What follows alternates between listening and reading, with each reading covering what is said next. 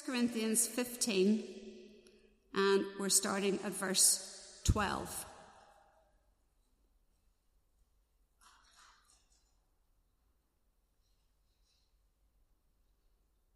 The resurrection of the dead.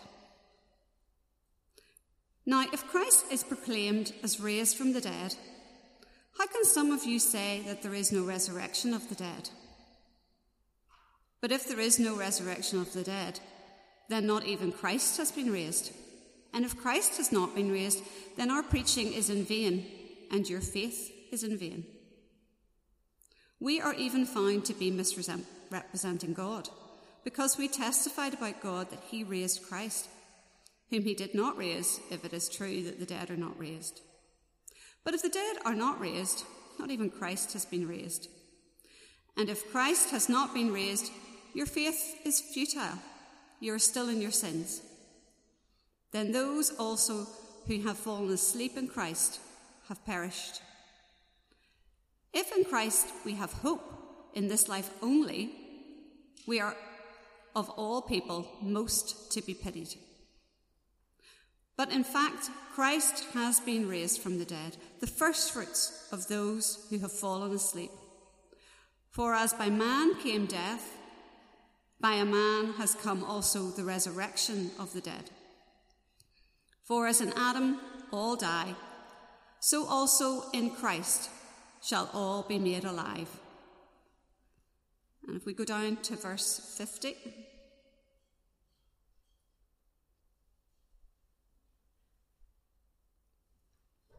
I tell you this, brothers flesh and blood cannot inherit the kingdom of God nor does the perishable inherit the imperishable.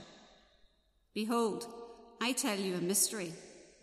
We shall not all sleep, but we shall all be changed. In a moment, in the twinkling of an eye, at the last trumpet. For the trumpet will sound, and the dead will be raised imperishable, and we shall be changed. For this perishable body must put on the imperishable and this mortal body must put on immortality. When the perishable puts on the imperishable, and the mortal puts on immortality, then shall come to pass the saying that is written Death is swallowed up in victory. O death, where is your victory? O death, where is your sting? The sting of death is sin, and the power of sin is the law. But thanks be to God who gives us the victory through our Lord Jesus Christ. Let's have a wee word of prayer together.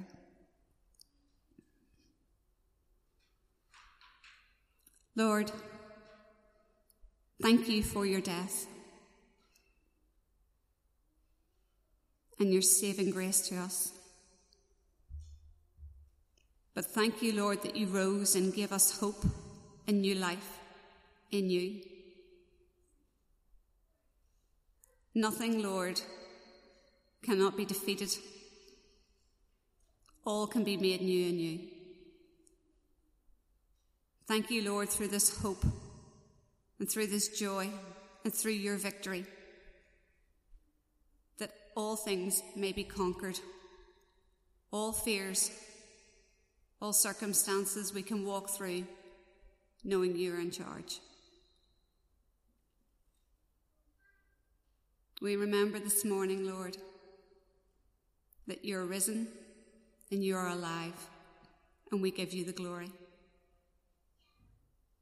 Bless Marcus, Lord, as he comes and he speaks. Give him the words that are clear and true from your Spirit, Lord. And may it just resonate with us, Lord, that we hear what you want us to hear. Thank you again, Lord. In Jesus' name, amen. Good morning. And as Carolyn says, I don't know, is it a thing to wish you happy Easter Sunday? I don't know. If it is, we'll do that anyway. Happy Easter Sunday. Uh, it's really good again you know, we, we sort of say this, it's good to be with you this morning, but actually, isn't it? Actually good to be physically with each other this morning. So, um, uh, rather than over Zoom. And I think you guys are experiencing that as well. Um, and it's so good to see both services booked out. Um, by the way, just as I was thinking, was to stand down there, it's so good to see, to have kids with us. I know kids, it's not the ideal thing. We'll, you would love you to be in your spaces as well. But actually, it's so good to have kids with us this morning. And if you have kids, um, please feel at ease with your kids. Um, don't worry if they make a bit of noise or if they move around about a bit. It doesn't bother me in the slightest. Um, I got three young kids at home, so um, please just feel relaxed and be free in that, and don't be thinking it's annoying uh, me in any way. So, uh, so hopefully you've got your Bible open at Corinthians, First Corinthians uh, 15. That's where we're going to be this morning. And I don't know about you. I'm going to ask. I don't even know if this is a proper word. I think it is. But would any of you say you are uh, catastrophizers. I don't even know if it is. I think it's the right word.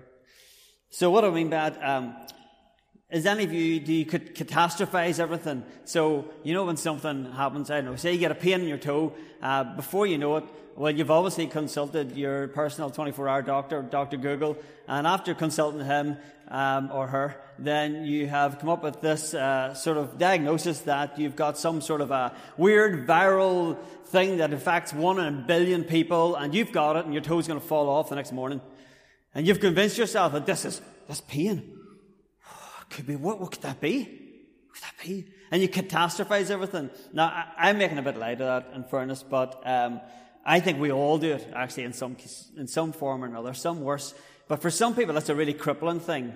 And so I want to kind of acknowledge that. And what it can do is it can um, cripple you and throw you into this spiral of downward spiral of anxiety. But usually it's based on information that isn't true, right? It's not factual information. It's information that you've kind of pulled together. I think I could probably ask maybe any doctors like Kirsty here. I think doctors kind of hate Google. Well, they only hate it whenever the patient's using Google, but they don't seem to hate it whenever they're using it when you're in the surgery. Anyway, that's another story. Uh, so, but we catastrophize things, right? And I, I think in 1 Corinthians 15, Paul is in some way catastrophizing a situation here.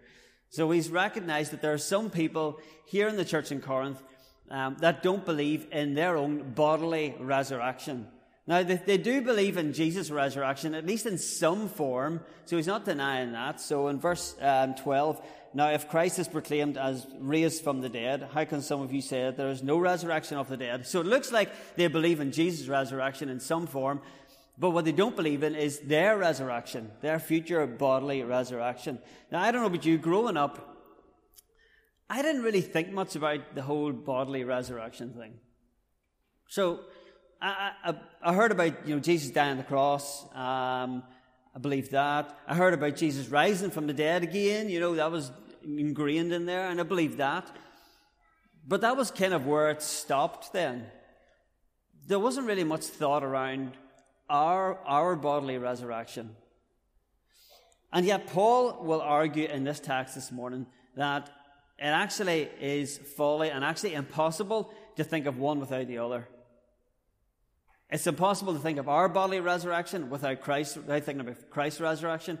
But equally, it's, it's, it's impossible to think about Christ's resurrection without thinking of our bodily resurrection because they both are so closely linked. And so we're sort of going to look at both this morning, um, and we're going to sort of follow through Paul's argument. Paul's going to use this. He wants to address this issue of them not believing in their own future bodily resurrection. And the way he does it, he uses this a bit of a what if type of argument.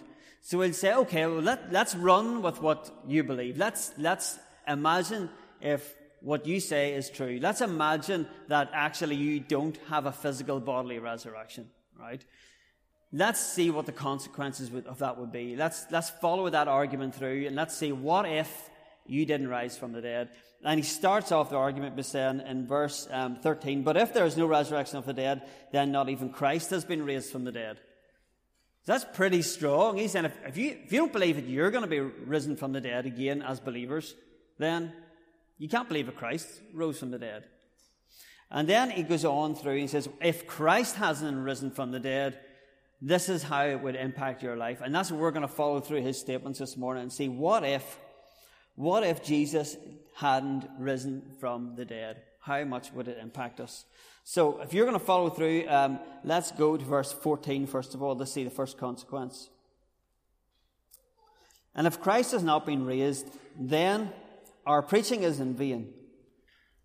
So Paul's basically saying in this one half sentence, he's saying, if you don't believe that Christ has been raised from the dead, then you see everything that I've taught you up to this point, you can just forget about it all. In fact, disbelieve that because it's my all of my preaching is in vain.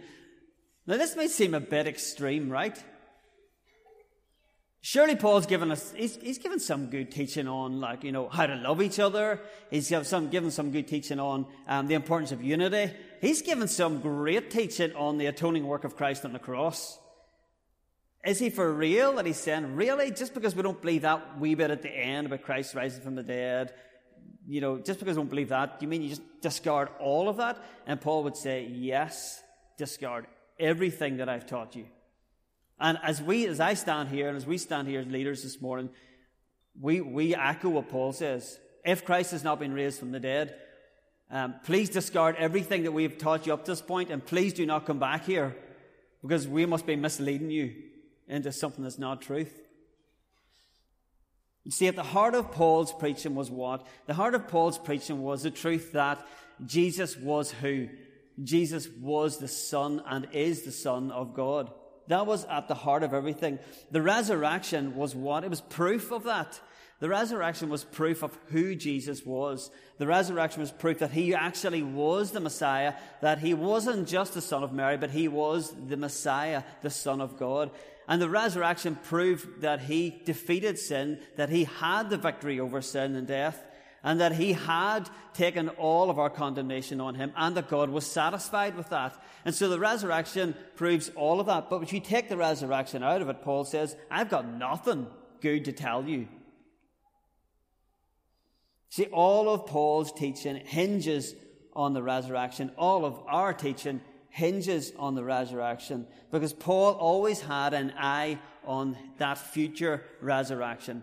Yes, he had an eye on Jesus' physical and bodily and spiritual resurrection, but he also had an eye on his and our future bodily resurrection as well. That's why he could say things like, um, This light momentary affliction is preparing for us an eternal weight of glory. He, he, he was looking forward to our resurrection, our bodily resurrection. That's why he could say, For me to live is Christ, and to die is gain. He cannot say that if simply that we don't, our bodies don't rise from the dead again. How could death be a gain for us? His, his preaching hinged on the resurrection being a reality. Because think about it. Let's assume, let's take the, let's take the resurrection out of it. And let's think of what Paul's message could have been to the people. Here's the best, I think here's the best that Paul could do, right? As he preached to the people. He could say something like, Yes, God came to earth. Um, he was hated by everyone, was constantly criticized every time he did good, was betrayed by one of his closest friends, was falsely accused, unfairly judged, sentenced to death, beaten, mocked, and crucified before being buried in a cave where he still lies and where his body is decomposing. Follow him. You follow him. This is a hopeless message. What Paul would then say to them, yeah, do you know what? Here's the thing. In following him, your life's going to consist of a lot of the same things. I'm not going to lie to you. Like, you'll probably be hated as well by a lot of people. You might even be beaten by people. Um, you, you'll, you'll, um, you'll have trouble in this world. You'll, you'll have a lot of trouble in this world, just like he had. You're going to follow him, yeah. And you'll die, because just like he died, you also will then die. The end. That's it. Follow him. What a hopeless message. See how hopeless it is? We have nothing to work for. We have nothing to look forward to apart from just death and our body rotting in the grave, and that's it. That's it. Go on. And so many people believe that. So many people don't believe in anything beyond the grave, and it's such a hopeless message. So Paul here could say, Yes, um, this affliction that we have in this world is light and momentary because it's preparing for him an eternal weight of glory beyond the grave. He's saying, For me to live as Christ and to die is gain because beyond the grave, that's when life really starts, fully starts. And so his pre- preaching hinged on the reality of the resurrection. And then he says on verse 14, For um, so his preaching is in vain and your faith is in vain. Well, I suppose it's pretty obvious. He's saying your, your faith, you're putting your faith in a dead person. You're putting your faith in a dead God. Now, some then and some people definitely now will maybe argue against this a bit and they'll say, well, now come on. Um, I'm a God fearing person. Uh, I am very devoted to God. I'm a religious person and I, Jesus, great person. Prophet, respectable. I believe in him. Um, but I, come on, he he done some great things, and then he died a bit of a martyr. Um, but that doesn't affect my belief in God, belief in God, because I'm still devoted to God. But we've seen all, already in our studies of John's Gospel that right at the start, what does John say? What does Jesus say through John? In the beginning was the Word, so he's called Jesus, the Word, capital W, the Word. In the beginning was the Word, and the Word was with God. Get that? And the Word was God. And so God is saying, no, no, Jesus isn't a side, my sidekick. Jesus is God. And so we can't separate the two. And so his preaching was in vain, and our preaching is in vain as well. His, their faith was in vain. And if their faith is in vain, then the consequences of that are really devastating. They are so devastating. What does he go on to say? We are even found to be misrepresenting God because we testify about God that he raised Christ, whom he did not raise, if it is true that the dead are not raised. For if the dead are not raised, not even Christ has been raised. And if Christ has not been raised, your faith is futile and you are still in your sins. We're still in our sins. Now, here's another train of thought on that because if you were here on Friday night, you'd have heard one of the things that Jesus cried out on the cross was, It is finished. So it is finished. So, how can we say that just because we don't believe the next step, the part after that, the, we don't believe the resurrection, how can we say now, how can Paul say that we're still in our sins? Surely Jesus finished what he did on the cross. Surely he paid the price for our sins. Surely he completed that atoning work on the cross. So how can you now say that, well, so what, he didn't? Did he not mean it then? It seems to conflict. Well, you and I, we're, we're born in sin, right? We all know this. We're born in sin. We don't grow uh, um, into sin, into sinners, or we don't, um, we don't become sinners because we, we're not, we're not called sinners because we sin. We sin because we are sinners. We're born in sin. So the psalmist tells us we're born in sin and shaping in iniquity. Now, I don't even need to go down the route of, you know, giving examples of that. Um, because we all know nobody has taught you, sat you down and taught you to sin. Well, they shouldn't have anyway. But if you think of our kids, hopefully parents, if you're any type of respectable parent, you haven't sat down and taught your kid how to, you know, blame their brother and sister when they do stuff wrong how to lie in an argument. Every argument contains lies, isn't it? It's crazy. Um, we even had that with our kids last night. Um, they, everybody's always innocent in every argument. They always plead innocence. Did you sit down and teach your kids that? Hopefully not. Hopefully not. But they just they just somehow know it, don't they? They just know how to be selfish, just like we know how to be selfish. Now we just we grow into them sins even more. They get amplified in our lives, and so I still try to act as if I'm innocent. I'll still argue my innocence. So where does that come from? Well, the Bible tells us it comes from you being born in sin. We're descendants of Adam. Through Adam came sin, sin into the world. And sin carries the death sentence, right? Eternal death. Romans tells us, for the wages of sin is death. Or Matthew 25, 41 says, Then he will say to those on his left, Depart from me, you cursed, into eternal fire prepared for the devil and his angels. So the punishment of sin is weighty. It is so weighty. All sin. All sin so weighty. But the gospel message is that Jesus took our sin, took our punishment of sin on the cross. And the resurrection then is like a visible sign of something that is invisible. So the very fact that Jesus rose from the death is proof that the full penalty was paid for on the cross. It's proof that our sin had been paid for in full, and it's proof that God is now satisfied with Jesus' sacrifice on the cross. But if the resurrection doesn't happen, then that would mean that Jesus is still dead. That would mean then that he obviously hasn't defeated sin, and sin and death were still holding him captive. Now, if the wages of sin is death, eternal death, and Jesus is still dead, what is the outcome of that? Well, that would, that would say to me that Jesus is still taking the punishment of sin. So actually, he hasn't completed the work because he's still going through the wages of sin. He's still under the condemnation of God and he's still enduring the punishment. And if this is the case, then what hope is there for us? If he's still enduring the weight of sin and the punishment for sin in the grave, then what hope is there for us? We'll just follow him and suit. We'll just follow him into eternal punishment.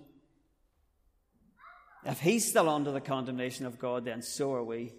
So we're still in our sins. Then moving on down, what's the next consequence? Um, Verse 18 Then those also who have fallen asleep in Christ have perished. So those also who have fallen asleep in Christ, those other people that we would have said were believers who have died, well, you know the hope that you're holding on to for them? It's not real.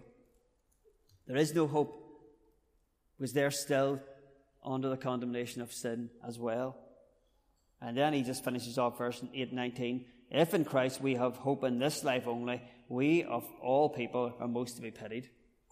Saying if your hope is only in Christ for this world, then you are most to be pitied, Paul says.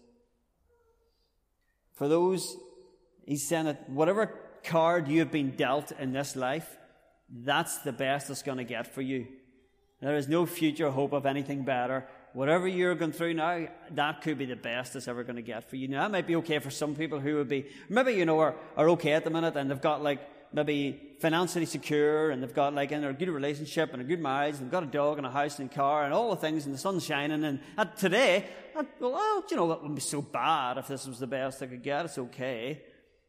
Well, we know it'll not last just from the experience of life. But what about for those of us who aren't there at the minute. And life at the minute is painful. Life at the minute is crippling. Life at the minute, there's loads of pain and suffering. Well, the best that I can tell you is um, things, may not, things may not get any better. Because that, that's just the way it's going to be. And so on. I can, well, let's hope that it does get a bit better. But the reality is that could be your life from now until you die, and then that's it. That's the best that we have. And that's a pitiful message, Paul says. We are most to be pity. It's a pitiful prospect. So it's not a great picture if you take Jesus out of the, out of the equation, if you take his resurrection out of the, out of the equation. But obviously we're here this morning because we don't believe that. And we know that Jesus has been raised from the dead, and Paul knows that as well, because then he goes on, verse 20, to argue the opposite then. But in fact, Christ has been raised from the dead, the first fruits of those who have fallen asleep. And so what Paul's saying here, Christ, he has come back to life again. And he's like the first fruits. Now, I don't know if there's any fruit growers here. Um, what do I call myself, fruit grower? Uh, I've got an apple tree, and sometimes you get a few small apples. Uh, but um, it's funny because we moved to where we're at now, and we had to dig up the apple tree. This apple tree, by the way, is one that Jane's dad gave us. Avid, avid gardener. Special apple tree, got it for one of her birthdays or something, and it's like three apple trees grafted into the one. I didn't know you could do that. Apparently it's so. And, um, and we dug it up carefully, still young, brought it to where we're living now, planted it, great, fine until the donkeys started getting at it. Not good. Um, but then a few years later, we were sort of had a big digger there, and we are trying to move things around. I thought, right, let's get this apple tree out of there and move it because the donkeys are going to rack it. And every time Jane's dad comes around, I'm like freaking out. He looks up into the field and sees this bare apple tree. So we got the digger. and He scooped it out. Brilliant. Planted it in where we're going to plant it. Oh, great job. Um, but then Jane made a mistake that she told her dad we did this. To be honest, there was something in the back of my mind thinking, there's probably a time in the year you're supposed to do this and a time you're not supposed to do it. Soon discovered it's a time you're not supposed to do it when we did it. So I planted this, I was very planted anyway, and I'm like, oh my goodness. Um, right, okay. So we planted it, nothing the first year. But the next year, um, uh, you know, you're looking out for it, and you face wee bud coming. I, not dead! It's not, by the way, there's only a bud in one half of it. The other graft part, it's gone. But Anyway, so you see this wee bud, and you get excited. Now, why do I get excited? I don't see this small first bud, and then sort of, I'm looking forward to seeing how that one bud's going to develop into a, a, bigger bud, and into an apple, small apple, big apple, bigger apple, and then I'm going to come up one day, pick that juicy bad boy, and I'm going to take it off and eat it, and it's going to be so good. Well, that, that's true. But when I see that first bud, I'm excited because I'm thinking the tree is not dead, which means hopefully there's going to be a load of more buds coming this thing now. So uh, every day I'm going up looking any more, any more, because I'm looking forward to the bigger harvest of loads of apples, not just one apple. But that one bud was like the first fruit of more to come. It was a sign that there's more to follow. And so Paul is saying here that Jesus is the first fruit of our resurrection. His resurrection is just the beginning of more resurrections. His resurrection is the first fruit of more fruit to come. Us, our resurrection. And so Jesus rising from the dead is so, so important for us. For the believer, it's not simply the body goes to the grave forever and your soul goes to heaven because, well, that's just the way it is. So you've got, you die, body in the ground, soul in heaven. So I don't know, but you, you, you've maybe, maybe that, that thinking sounds familiar to you, because that's the, what, what I thought growing up, which is true. So I do believe that when um, you die, your physical body goes to the ground, your soul goes to heaven to be with God. But has your, has your thinking ever just stopped there? Because that's where mine stopped for years. But then when I started looking into our physical bodily resurrection is like, pardon the pun, but I started putting, you know, flesh and bones onto the resurrection for me then. And it started becoming exciting and real then. See, our bodies do not just stay in the ground and our soul in heaven, and that's it. Why? Because that's not what happened to Jesus. If he's our first fruit, if he's the forerunner of what's going to happen to us, that's not what happened to him, so it's not what's going to happen to us. So now we jump over to verse 51, and and let's read what actually is going to happen then. Verse 51 says, Behold, I tell you a mystery. We shall not all sleep, but we shall all be changed. In a moment, in the twinkling of an eye, at the last trumpet, for the trumpet will sound, and the dead will be raised imperishable, and we shall be changed. For this perishable body must put on the imperishable, and this mortal body must put on immortality. Where, where do you normally hear these verses read? Normally at a funeral, isn't it? Um, you don't hear them much preached in a setting that's not a funeral. And I think when we don't do that, when we don't think about these verses now, we are shooting ourselves in the foot. What are these verses telling about us? Well, he's telling us that one day when Christ returns, you will be raised. So you, those who are dead in Christ, first of all, will be raised and they'll be given new bodies, brand new bodies. And they're going to be imperishable, eternal bodies. So different from these, because these bodies, uh, our physical bodies are perishable, which means that, you know, it's weird from the moment you're born, you're starting to die. You're getting closer to death. It's kind of a weird concept, but so our bodies are perishable. We see it in sickness and we see it in death. We're moving towards physical death. And that's painful. But when Jesus comes back, He's going to give us a new body that will never die again. That will never perish. That will never get sick. And that's the hope for us as believers an eternal physical body to live on a, an eternal physical new earth that He will create. And so the world is about, the, the, the Bible story is about it's almost like a story of two worlds, right? You've got the first world at the start where God created, perfect, put Adam and Eve into it, perfection. But then our first representative, Adam, he messed that one up, just like we would have if we were there. And sin came into the world. But then you go to Revelation and you get a story of another world. And that's the new world that God's going to create. And it's not going to be perishable. And it's not going to be impacted by sin. It's going to be eternal. And we are going to live on that world. Jesus is the forerunner of our resurrection. And one day we will follow, we will follow suit. But here's an important difference for us. We won't have a Good Friday experience. So we don't have a Good Friday where Jesus went to the cross and went through the pains of hell for us. Because he did that for us, then we get to skip Good Friday and we get to jump straight to Resurrection Sunday. We're benefactors of Good Friday. We're benefactors of what He has done for us. And so now what we can do is we can go back through these arguments quickly and we can say that, so we can assume the reality is actually the opposite. That's what Paul's trying to show here. He's trying to show how ridiculous this is if you believe this. And, and he, inadvertently he's trying to show the reality is actually the complete opposite of this. So actually his preaching's not in vain. His preaching's not in vain and their faith is not in vain. So when Paul compels us to follow Jesus, he's not asking us to follow Jesus to the grave. He's not asking us to follow Jesus to death. He's actually asking us to follow Jesus into eternal life. And so it's different now. The resurrection brings a whole new spin on what Paul's trying to teach now, on the message he's trying to teach.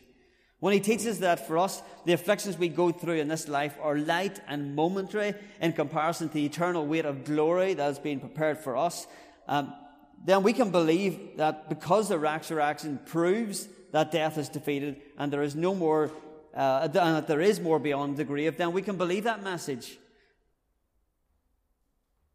So, whatever pain you're going through right now, whatever pain that you're experiencing in your body, your mind, or your soul right now, it will not always be like that if you're a believer.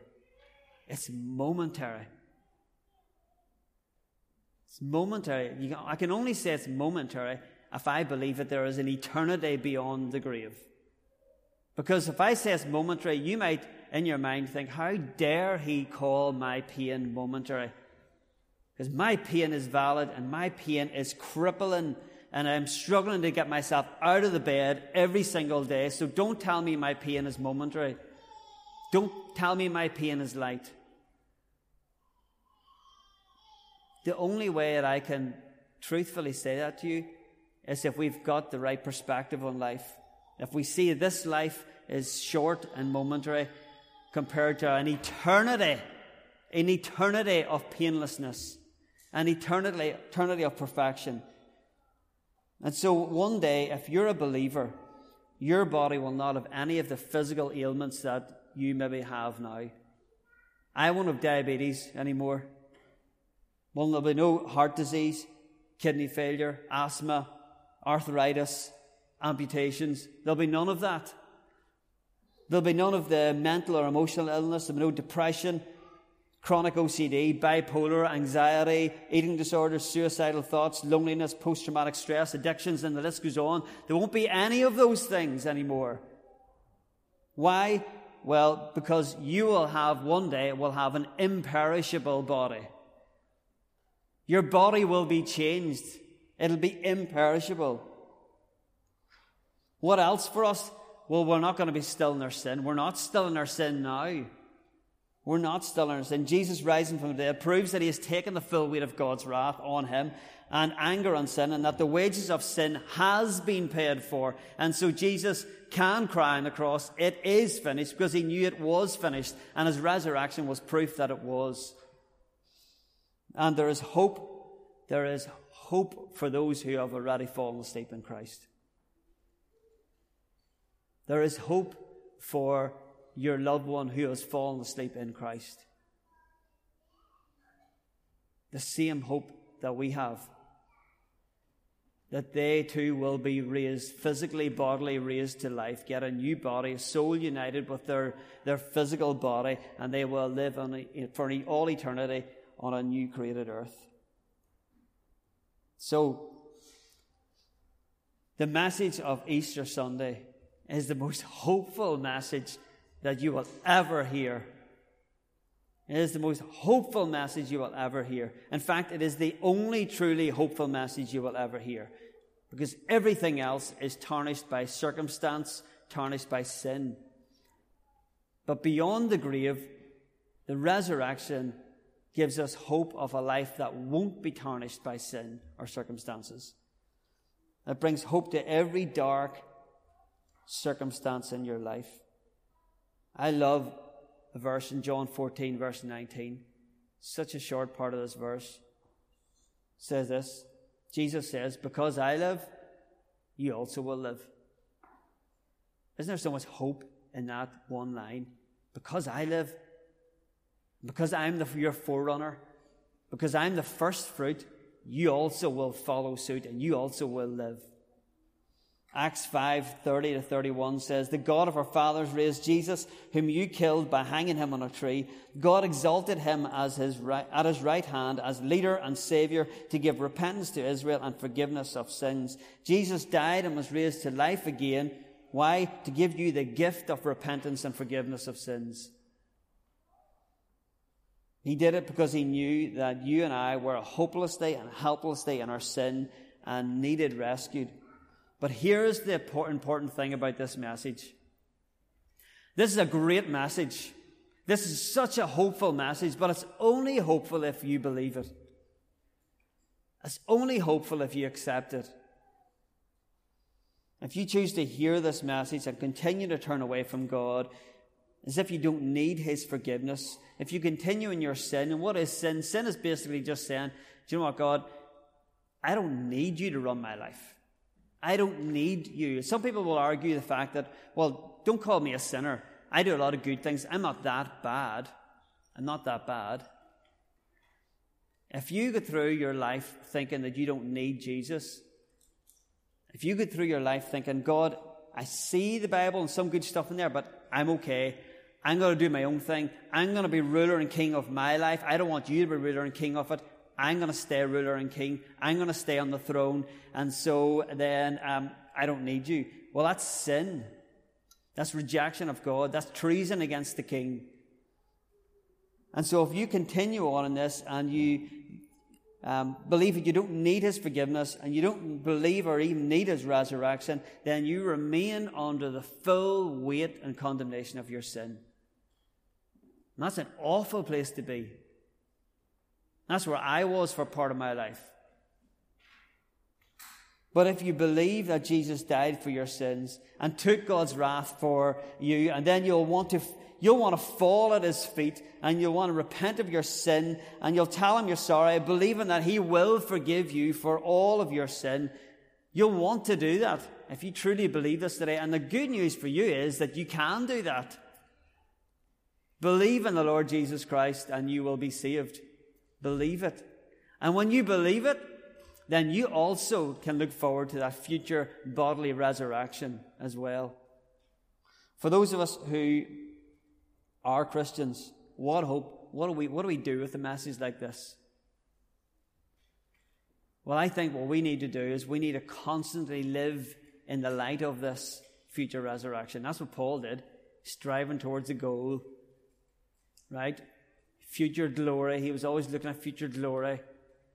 And more and more, as you go through Paul's teachings, you see how he's telling you to don't set your mind on things in this world. Honestly, don't get infatuated with things in this world because you know what? Set your mind on things of heaven. Set your mind on eternal things. Because he, Paul got it. He was like, you know what? What is the point in investing everything that I have into this world? Because it's like a blip. Well, I'm gonna, I'm gonna get my eyes fixed on eternity.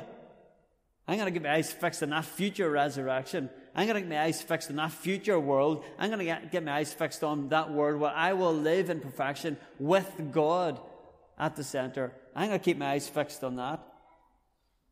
And so for us as believers, see everything that life throws at you as light and momentary.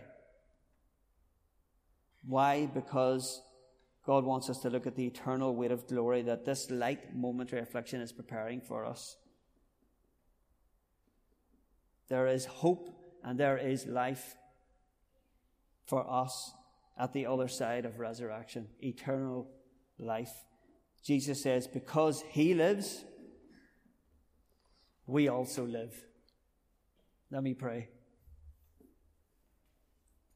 Father, we don't deserve any hope. We don't deserve for you to give us hope because um, we rejected everything that you gave us in Eden. We rejected the perfection of that world. We rejected you being with us. We rejected you, Father. And we don't deserve any hope that you could give us because our wages are death. Our just payment for our sin is death. But, Father, we are so thankful for your eternal love for us, for your grace that abounds for us, for your mercy towards us as sinners. And, Father, we're so thankful that you don't just give us forgiveness and hope for this life, but you give us forgiveness and hope for all eternity through Christ. Jesus, we are so thankful that you came to be our forerunner, that you came to be our first fruit. We're so thankful that you endured the cross for us. A weight that us as believers will never understand. We will never know what it was like for you, Jesus, on that cross. Because we will never have a Good Friday experience. Jesus, we thank you for the hope of Resurrection Sunday. We are excited as we look forward to that day when we will rise from the dead, when we will have new bodies, and we will be on this new earth with you, Jesus, in your glorious presence. Help us to be excited about that. Help us to live our lives in the light of that, Jesus, for your glory and for our joy. I pray this in your name, Jesus. Amen.